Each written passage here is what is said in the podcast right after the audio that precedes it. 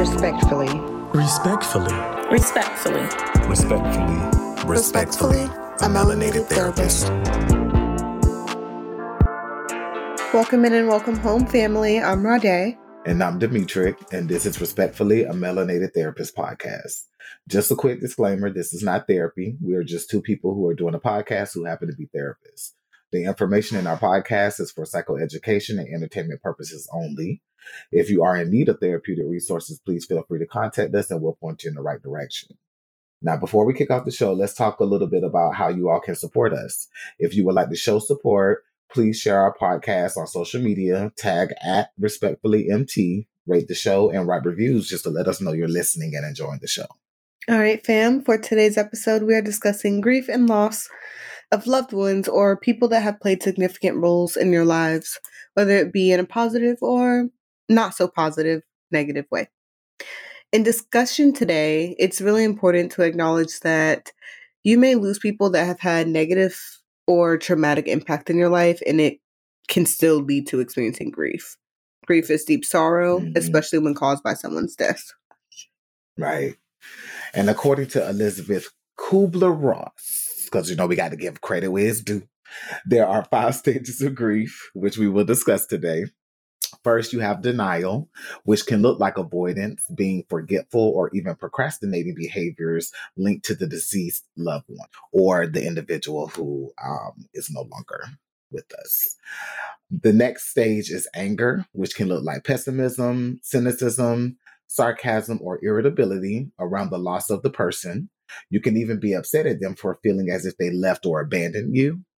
The third stage is bargaining, and is often seen as ruminating over the past and future, wishing you had spent more time with them, and judgment of self or others behind the connection held or the death of the individual. Then we have depression, which often appears as reduced energy, a lack of motivation and interest in things that you used to enjoy, social withdrawal, or inability to regulate sadness and crying. And then lastly, we have acceptance, and that is um, having clarity of reality, understanding of the loss, being able to feel through the emotions by being vulnerable and self compassionate. Thanks for that, friend. Well, in addition to that, it's important to understand the stages of grief, as we said. It's also important to know that grief can be impactful at any stage, whether you're a child, young adult, or older in age. However, as a child experiencing grief, there's a higher risk of mental health challenges such as substance use disorder, trauma related disorders, anxiety, depression, and somatic disorders. Additionally, an individual can experience the stages of grief in any order and can experience them at more than one time simultaneously. As a therapist, friend, question for you. Have you had any clients come to work with you through grief? If so, what are some of the things you guys focus on during sessions? Mm, so short answer is yes. Um actually have um not a new brand new client, but um a recent, we'll say recent client um over the past four or five months who lost um her mother. Um and they were really, really close. Um so ultimately, you know, kind of just like you mentioned, just kind of being able to like observe the client kind of maneuvering through all of the different stages of grief, experiencing more than one at one time. But um, what we tend to focus on is is processing those feelings regarding the grief. And for this particular client, most of it um, was really. Oh, actually, I'm sorry. Let me go back a little bit. So they recently lost their mom, but they lost their dad in their teenage years Okay. Wow.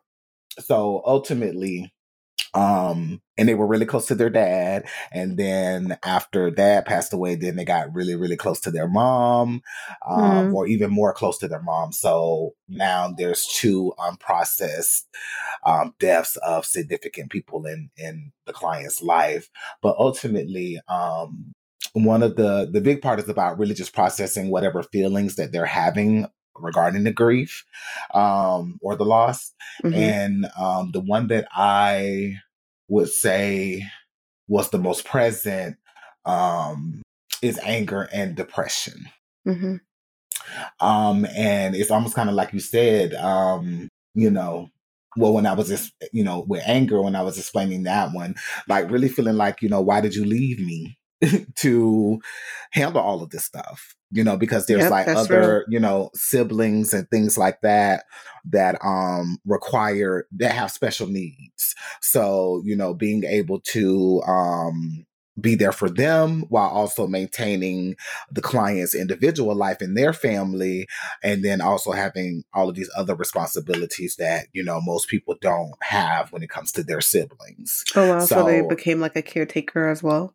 Yes yes Oh, now wow. and they were ultimately a caretaker um, for the mom and the sibling Mm. um, so there was anger towards dad you know like you left me to deal with all of this and et cetera et Mhm. cetera and then when it comes to you know the passing of their mother um not more depression more depression and actually um um onset of tachycardia you Mm. know like uh yeah like oh bad anxiety panic attacks to where you know we got to get transported in you know an ambulance because we think we having a heart attack and it's that severe Oh yeah. um but yeah i kind of when i expanded on that but for the most part um it's really just focusing on processing their feelings and you know and first and foremost making sure that they understand what grief looks like and that there is no formal template to grieve and that it's going to come in waves. And i always tell people that you know grief is is a marathon and not a sprint.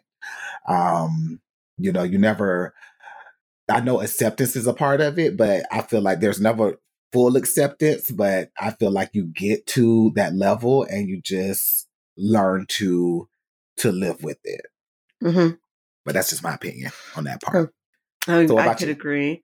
Um, so, well, I, for one, I definitely agree with you, especially with like acknowledging that acceptance is it comes, it goes, right? Just like any other Mhm. stage of grief. Um, Mhm. especially because I just don't think that one statement or a blanket statement should be said like, "Oh yeah, you're going to reach, reach acceptance," like because it puts you in a position of thinking that you're going to be completely healed with no things coming up again, and that's just unrealistic.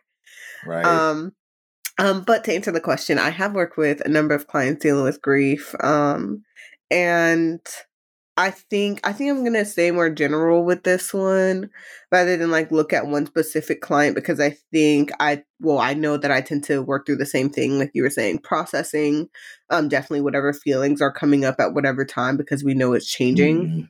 Mhm. Um Mhm.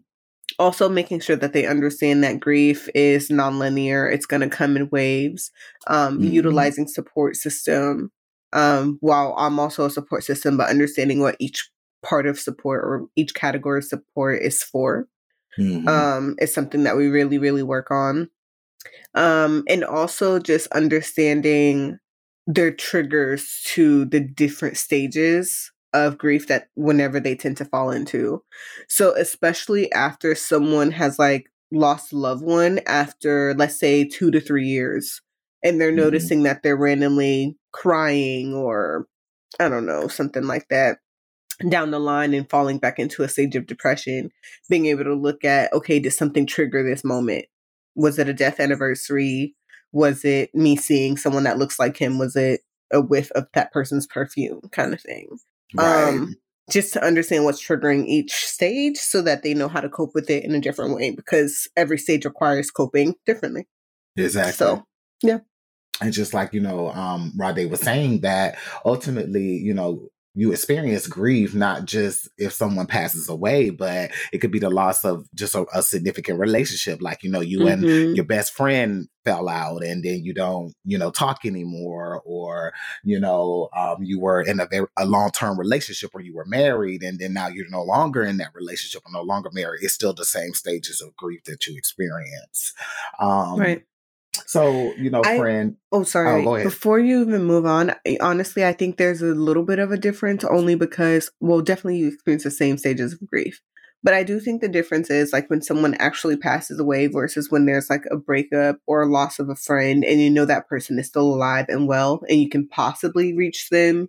You know, if you guys didn't have any like really abusive or toxic kind of relationship that puts you in a position to not be able to have contact with them don't mm-hmm. don't do that guys but you know like if you can you know if after a breakup kind of thing if you guys are amicable to say the least yes you're going to grieve but also that's someone that you can still reach and you can still hear from right, right. um versus that person that is no longer here you have to find another way to connect with them with them no longer being here and when i just say right. that i just mean you know like honoring them in a different way whether that mm-hmm. is writing a little note or whatever. So yeah, mm-hmm. I just I think there's a little yeah, no. bit of a difference. There is a difference. I mean, same stages, but they just they will look differently, especially the bargaining yeah. one. Oh um, yeah, for sure. Um, um, like, oh, maybe if I do this, they'll come back, or mm-hmm. you know, in a situation where there's you know um, separation of someone who's still on the earthly plane, but mm-hmm. like Rade said, when someone's gone, you know, when they've passed on, it's a completely different um, experience in that way. So my my question to you, friend, is what stage of grief do you normally see people struggle with the most? I think I see people struggle with the most um, anger mm-hmm. and hmm and bargaining, mm-hmm. anger and mm. bargaining. Mm-hmm. Um, and I often see them together. Um, I don't often see them separated. Um, yeah, they normally are hand in hand, the anger and bargaining. Yeah.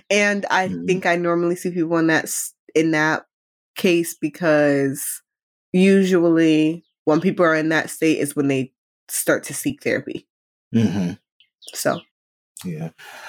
Um, I did kind of answer it before, but um, in my experience with the clients that I've worked with, um, anger and acceptance for some reason you know it's it's almost kind of like you know although you can experience any of the stages of grief at any time and simultaneously it just seems like you know the waver between anger and acceptance you know um and most of the time um you know it's almost kind of like those all the things left unsaid or all of the things that we exactly. couldn't do mm-hmm. um and and then also you know like i said with the client that i mentioned earlier with feeling like you know they were left or abandoned you know what i mean especially if the relationship um was not the best, um, then you feel even more abandoned because there's unresolved things right. or conflicts or conversations that we need to have that we can no longer have at this point. Um, but you know but what i mm-hmm. can say is that we you know in our work together you know we do reach acceptance but acceptance looks different from for everybody now the the stage and the definition of that stage is standard is you know um is a general but um acceptance still looks different for everyone depending on um the relationship that they have with the person who is no longer around whether that is in the physical form or spiritual I think like with that, I think we should kind of take a moment to acknowledge, you know, some people have abusive relationships and whether that's with a parent, with a loved one, with a partner, you know, a friend, whatever. And when they die, when they pass, there's still a extensive grieving process, you know? Like mm-hmm. and I just I think the best example of this is looking at what we call complex grief when we're looking at just abusive relationships when a victim when their abuser passes when they die um because stockholm syndrome. Yeah it's the, it's a sense of relief at one point for them but also there is a sense of i can't believe you're dead. How could you leave me? you know all the other mm-hmm. symptoms. Um mm-hmm. but also a sense of relief in knowing that they're not going to be hurt and they're not going to be fighting for their life anymore like they're not just trying to survive and right. but the thing is, is that like I'm saying this to say the caveat is if you have anyone in your life that is dealing with some kind of abuse or anything like that, or just probably in a really negative or toxic relationship and they are deciding to leave, understand that they are still going to experience the stages of grief and like expect them to be sad, expect right. them to be overwhelmed, expect them to have these different stages because um, these stages don't stop just because the impact was probably one that was challenging versus one that was really positive in that person's life. Mm-hmm. Mm-hmm. That's like and, pretty huge.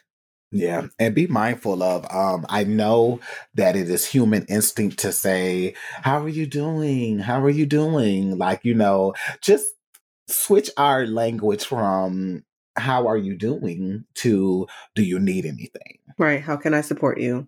Yes, yes. Mhm. Because asking "How are you doing?" Like, bitch, you know how I'm doing. X Y X Y Z, they dead, or you know, we we've been together for ten years and we not together Mhm. anymore. You know what I mean? Like my life has changed. So how Yeah. the- how the hell do you think I'm doing? You know, but just ask like, you know, what do, do you need anything? Or like Rod Day said, how can I support you? Mhm. So that way that person knows that you're there, but you're not um asking a not so smart question in a tumultuous time. Demetric just told y'all to someone that would say there are no dumb questions. He just told y'all there are. So Listen, so I, I almost said that word, but I was like, okay, Dimitri, let's let's use different language. Not that you know, not trying to call people dumb. I'm not calling anyone dumb, but I'm just saying, you know, Oh Read no, those are my words. Right. Yeah. I was about to say, know your audience. You know, I think the biggest the thing is, is know your audience. And, you know, because there you may have some people that you can say, Hey girl, how you doing? I just want to check in to see if you need to talk. Right.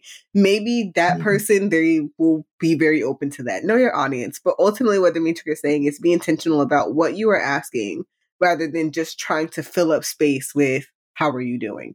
If you're going to ask Right. something, try to be intentional about what you're asking. This person is already have having a lot on their mind, on their heart, on their spirit, and they need straight to the point, direct questions. They don't have time to ruminate over other things.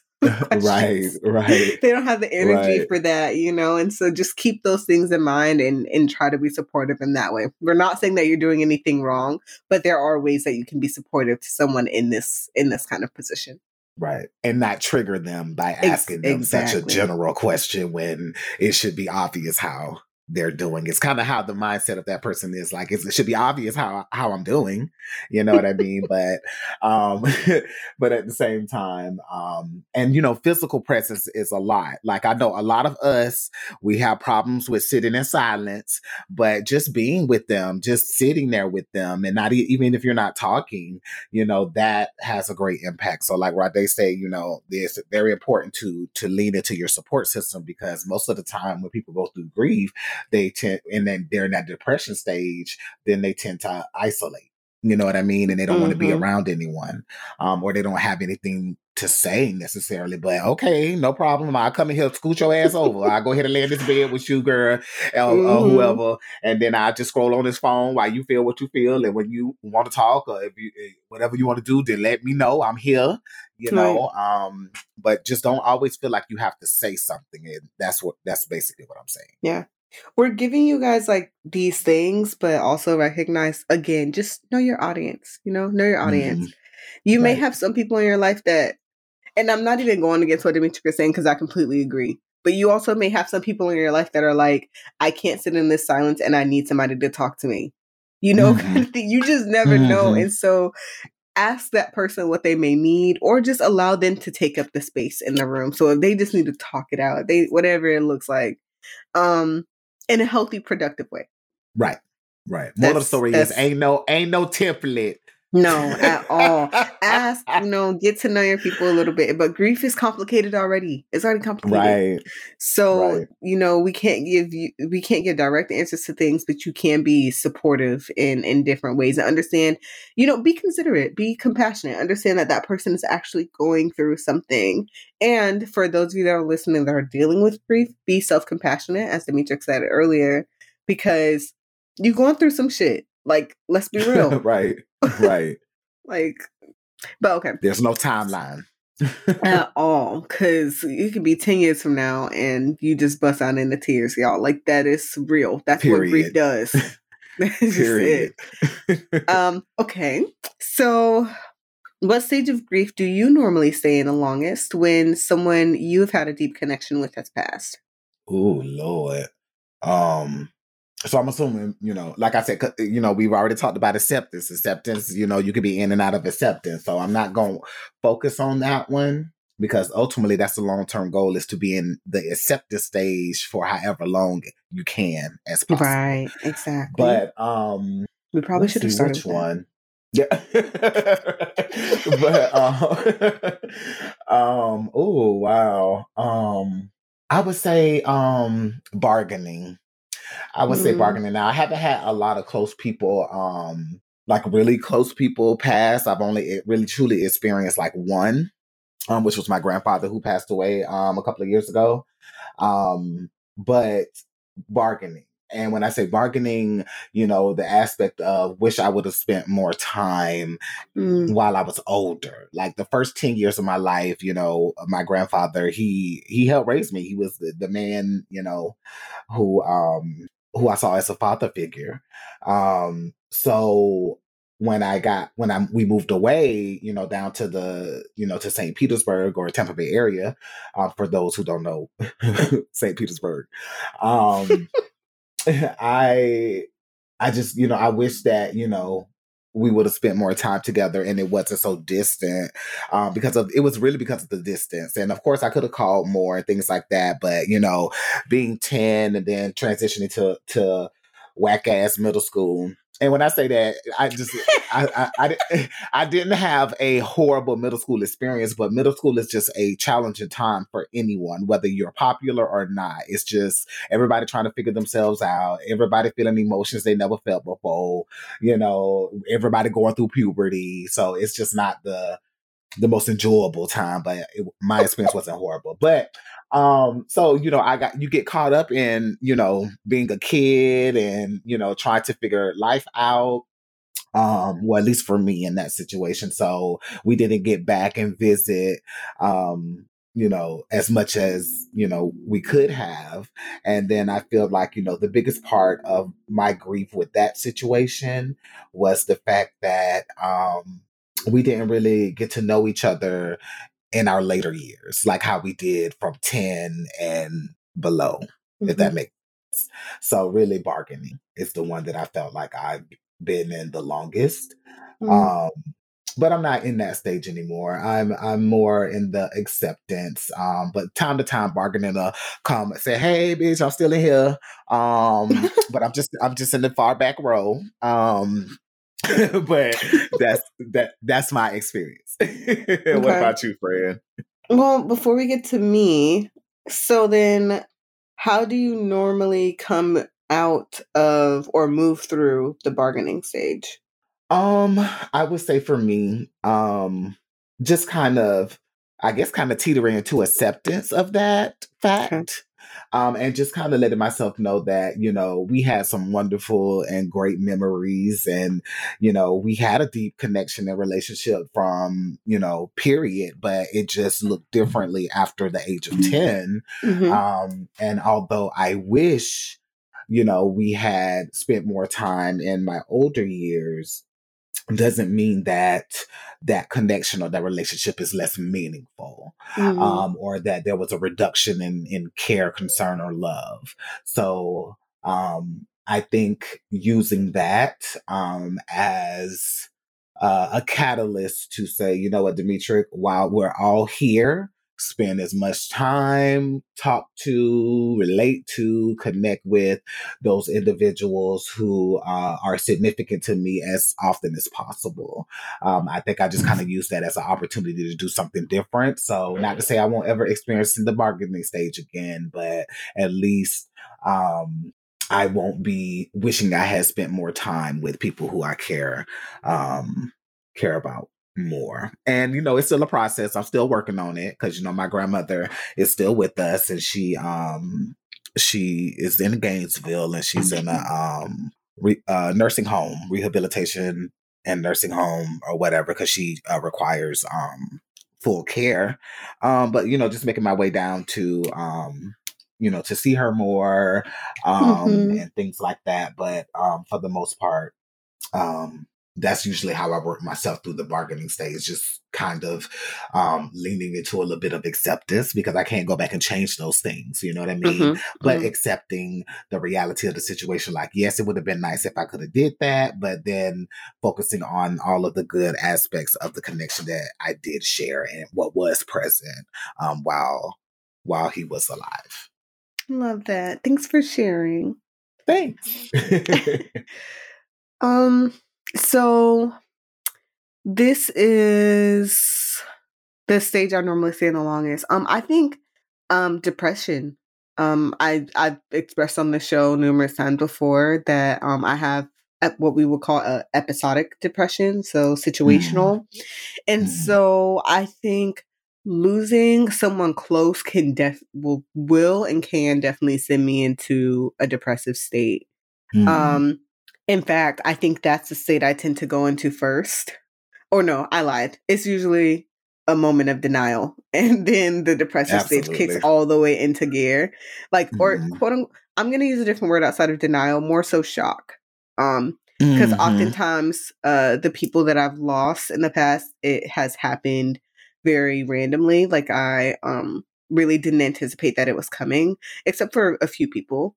But um ultimately, I think I stay in depression the longest amount of time. Um, only because I'm really sad that they're gone is one thing. it's the major thing.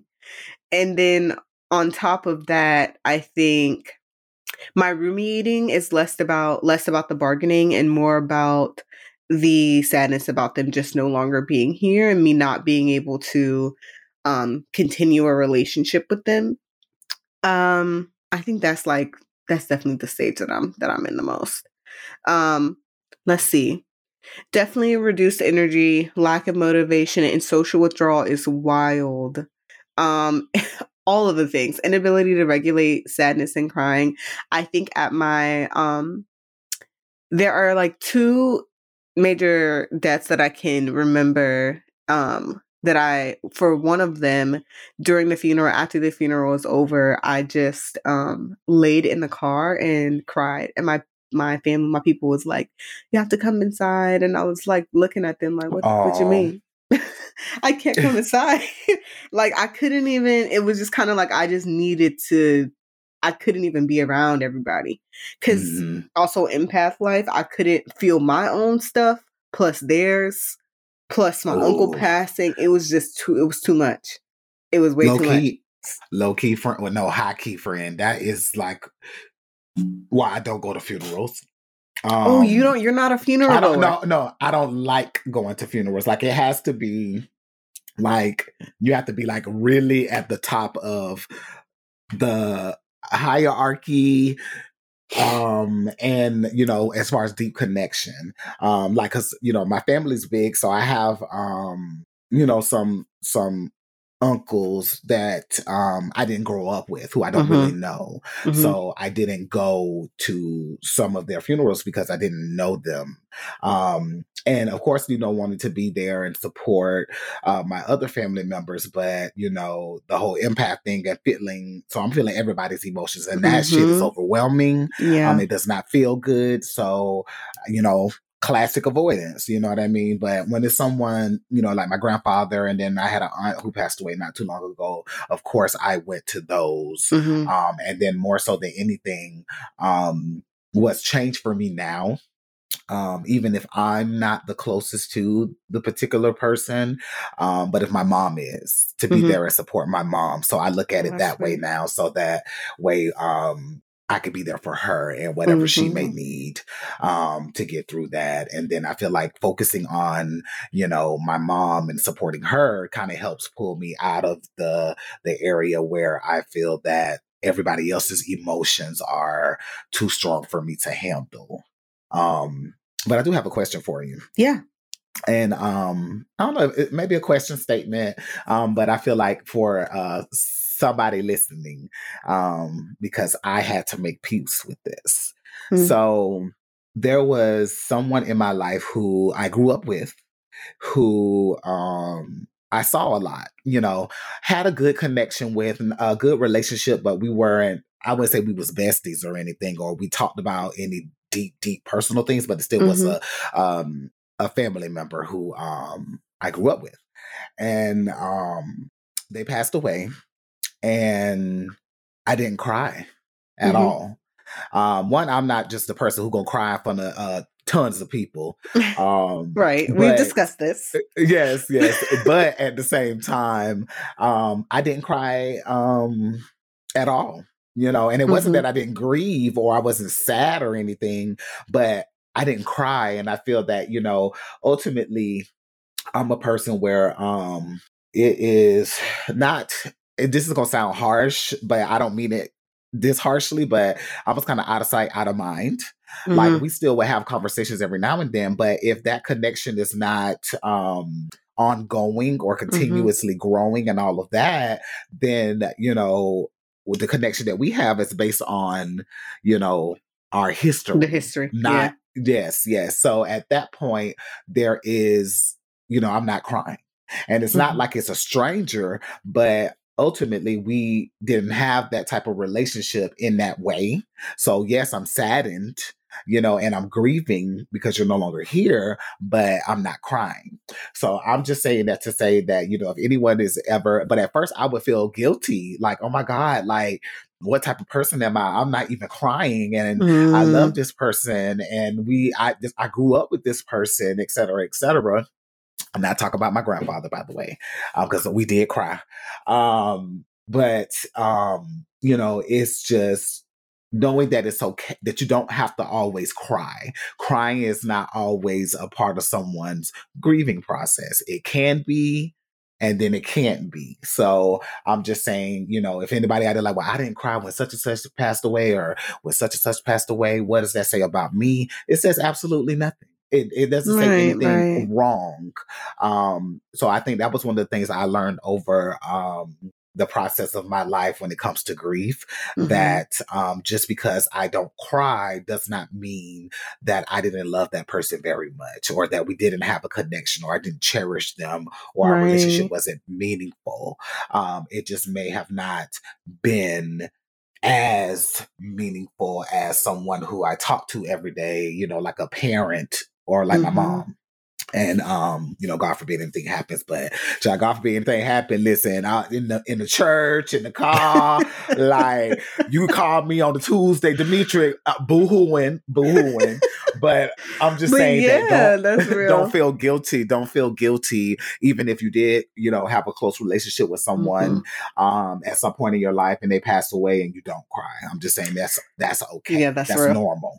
I think I have a little quick story time about that. So, um, my great grandmother, she passed um a few years ago. Um, dementia transitioning to Alzheimer's, so we definitely understood that it was coming. Mhm. Um, I didn't cry. I've had a relationship with her, um, and everything, and I think more than anything, when I recognized that from denial to immediate acceptance that this had happened with my Mhm. stages, so to speak, I realized like Mhm. what my role was in that moment, and it was to be in support of my mom and you Mhm. know, because that was my mom's everything and Mhm. is still Right. is, you know. Um right. and I think just the way that we ended up celebrating her was so amazing. It was so touching. Even During her funeral, y'all, we was over here talking about she passed on Thanksgiving, her favorite holiday. We were over here talking about all our favorite foods that she done made. We all in the uh, pews while people doing, you know, um, giving you know their their speeches and and the eulogy and things like that. And we all in the Mhm. pews talking about, oh, don't forget about the mac and cheese. Don't forget about that cornbread. but needless to say, it's not a moment that I cried, but definitely was intentional about not beating myself up and recognizing, you know, okay, since you're in this place, how can you be supportive of somebody else? You Right, know, exactly. and that was definitely my mom and and and all of the other siblings and my grandmother's children. The other side of Mhm. this, though, I have also gone to an acceptance stage very quickly after losing a close friend, not losing to death, but like Mhm. we had to sever ties as in a friendship. Mhm. And a huge sense of relief, but also grief was still existing there. Right. And Mhm. no tears, but a lot of anger, right? A lot of frustration, but quickly got to acceptance because it needed to happen in order Mm. for that relationship to remain severed. Like in Yeah. a for a healthy reason, so to speak, not just Right. because I was pissed off about something, but because like that was just not gonna work. So yeah. Mhm. Okay. It's that. So, you know, I feel like, you know, we kind of kind of talked about like how we've handled grief in the past and Mhm. you know what is something you know before we you know transition into our earth lesson what is something that you would maybe um or I want to say recommend, but what's some feedback that you would have for a person who who just lost someone um close to them? um honor them honor Mhm. them but honor yourself too you know make sure you listen to what you need which tells you how you should honor them and when i say honor Mhm. them i simply mean maybe they were um buried and you want to go and take them some flowers or you want to go and or you want to just pray and tell them you love them like you know whatever Mhm. that looks Mhm. like do what's best in order for you to connect with them maybe you have a trinket or maybe you guys you had a favorite place you like to go with them go and visit that Mhm. place and just be a part of it you know be present for it um Mhm. always self-care learn about them some more share some memories like talk to other people if you have the opportunity to do that like talk to some other people and hear what they have to say about them hear some other positive things that um you probably didn't even know like i think it's always really cool to hear uh fun stories or sappy stories about my loved ones that have passed that they will never get to share with you but somebody else holds that story and is able to like continue to talk about them. And i mean to me that's what legacy is right? Like being able to continue to to talk about these things so doing that um if it's a family member try to connect with other family members or if it's a friend try to connect with other support systems so you guys can maybe honor them together um, when i'm Mhm. working with clients we normally use wish paper sometimes and just write whatever we got to say to them burn it and just Mhm. be with each other you know like sometimes we were in silence sometimes we were all talking sometimes we gave hugs sometimes we cried it just Yeah. whatever you needed um Oh, and then I think therapeutically, if there are any therapists out there um, that are listening, I definitely recommend um, the empty chair exercise. Um, Nice. It's whether, like, you know, through all stages of grief, honestly, each stage they get through, pull up the empty chair exercise because it puts them in a position to say something different. It's not, you don't have to say your last words, right? Unless they needed to just say their last words if this trauma or Mhm. an abuser that's gone. But if it's someone Mhm. that they're genuinely always going to be connected to in a positive way, like allow them empty chair exercise by just talking it out with that person as if they were there and what they would think they would say back, what they want want to hear back. Um, Mhm. and allow them to kind of move through that on their own. But I think I think that's really what I have, you know. If to in the way to handle it, I think that could be those could be some great ways. Nice. I echo everything that Rade said.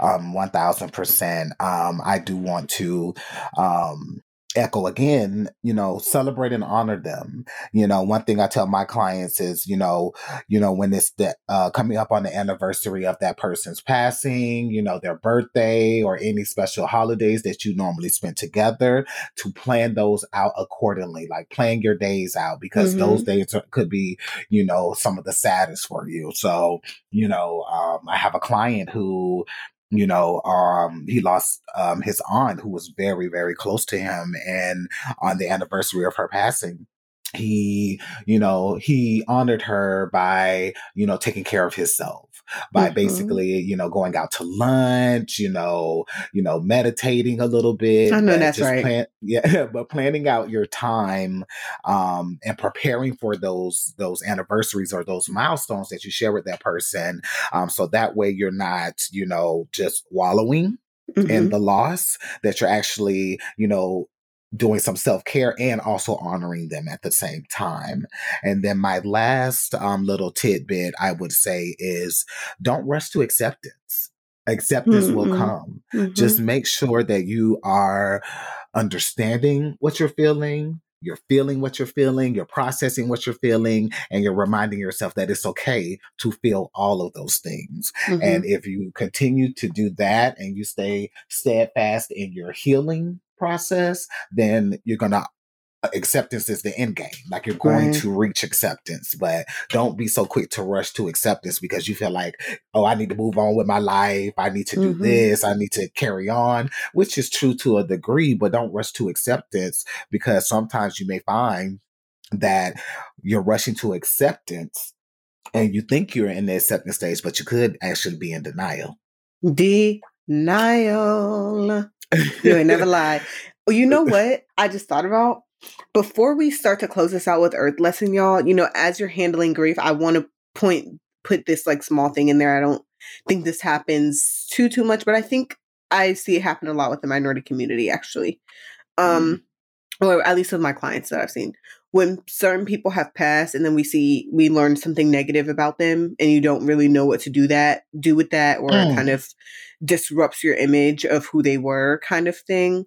Um you get to grieve that too. You get to grieve the Yeah. image that you had of that Mhm. person as well. So allow yourself room to, you know, just because someone has passed does not mean you have to be happy with everything that they did Right. you know, or you know everything that they said they were, or everything that you thought that they were. You know, you can give yourself some grace with that and some self compassion. They're not here anymore. They can't even talk Right. to you about that. But you Right. can handle that the way you see fit without, you know, allowing yourself to become someone that you're not, to say the mm. least. And it's okay if you decide not to change that image based on some of the things that you've heard. Now, depending on what it is, it's going to automatically do that if it's on the more extreme side Yeah. of fucked upness. And yes, I just made that up. Um, Yes. but but at the same time, you know, I um, you know, real quick story. So it wasn't so he in my uh, okay. So my grandfather, um, there was some uh, physical abuse in my grandparents' relationships way early on, way before I was my mom was even thought about before I even got to this to this earth. But I found out about it after, you know, I was like in my teen years and I was, oh, I was mad. Like, how dare you? Like, I don't like you anymore. I don't like him. So I so- don't like it. listen, which I love because we, were- you know, we were there for um we were there for like uh maybe like three or four days. So I didn't like him or in, a, engage with him for two days. But then That's real. You know what I'm saying? Because like, how dare you, my grandmother? That's my heart. One, of- you know, one of them. You Mhm. know, and I was like, okay, Demetria, wait, mom, like mama. That's why I call my grandma. She's they're still together Mhm. and I grew up with them, didn't see anything like that. The Mhm. relationship that I had was different. So although that is that happened and I don't like that, I focus on what I knew to be true in my experience. Yeah. And my experience was all of the love and support that they gave each other, what I saw, how they interacted with each other, how they treated me, how they loved me and took care of me. And I was like, okay, everyone has their own journey and their story. You know what I mean? And before, you know, parents become parents and grandparents and all of those things, they're they're just individuals and they have their Mhm. own journey and their own life and their own traumas and their own, you know, adversities and, you know, taking into account that, you know, my grandfather grew up in a time where it was, you know, well, racism was At its peak. at its peak. Yes, yes, yes. Mhm. So, you know, it was just a lot of a lot of different things going on, and I don't know what type of home he grew up in. So there's so many Mhm. different factors. But the moral of the story is, is I was like, you know what? Yes, I don't like that, and I can't believe that that happened. hmm But shout out to my grandma though, 'cause my grandma uh pulled out a weapon and was like, "Do it again, and I'm gonna kill you." um, so shout out to my grandma, because my grandma was like, "Uh, uh not Uh-uh. happening."